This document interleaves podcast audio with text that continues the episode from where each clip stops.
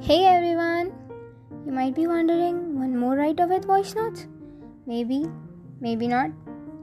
Well, to be honest, I am. I love to write my heart out, but some time ago I felt like speaking my heart out. So here I am. My podcast will generally contain what I write in my bunny. My diary is who I call bunny.